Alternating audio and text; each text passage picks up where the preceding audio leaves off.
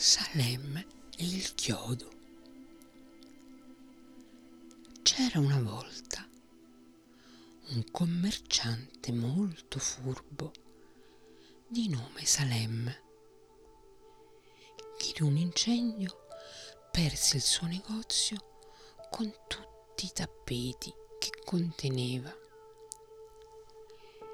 Gli era rimasta solo la casa e poiché la sua esistenza dipendeva dal commercio, decise di venderla.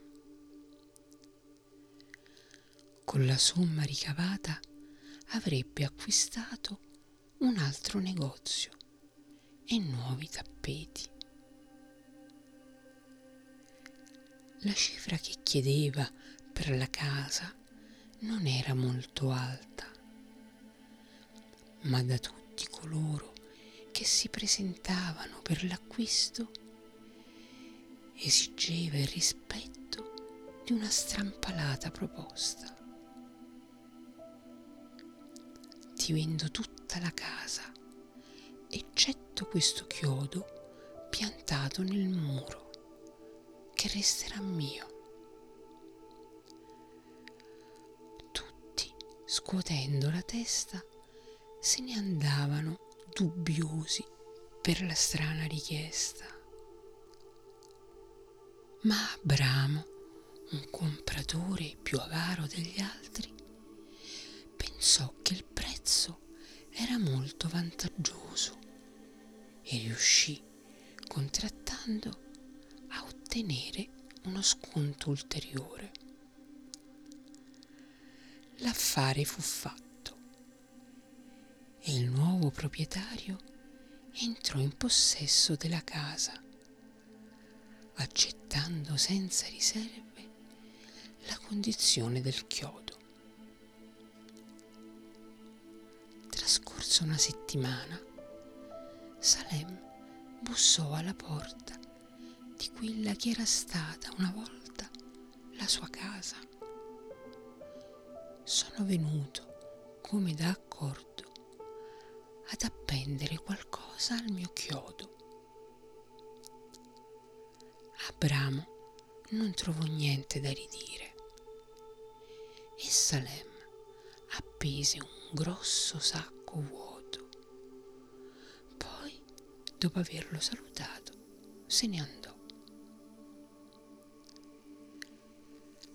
Passò qualche giorno ed ecco che Salem si presenta per attaccare al chiodo il vecchio mantello. Da quel momento le visite di Salemme alla casa si fecero sempre più frequenti.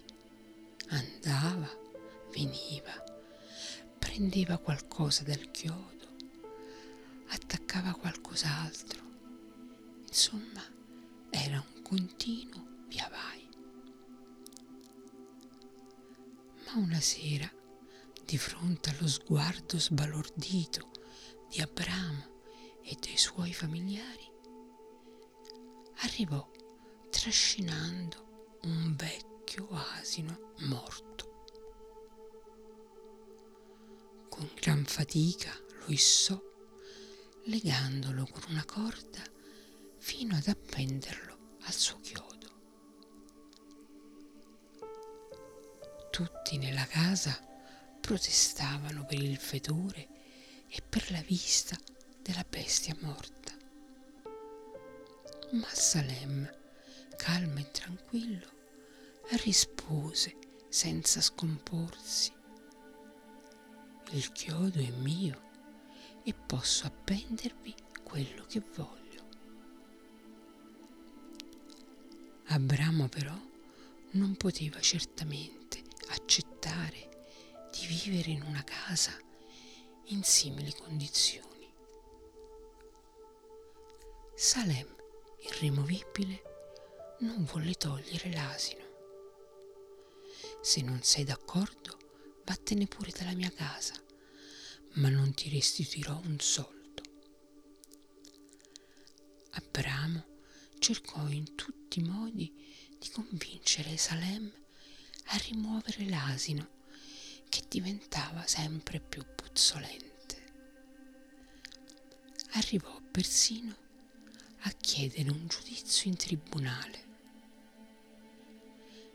ma i patti erano stati chiari.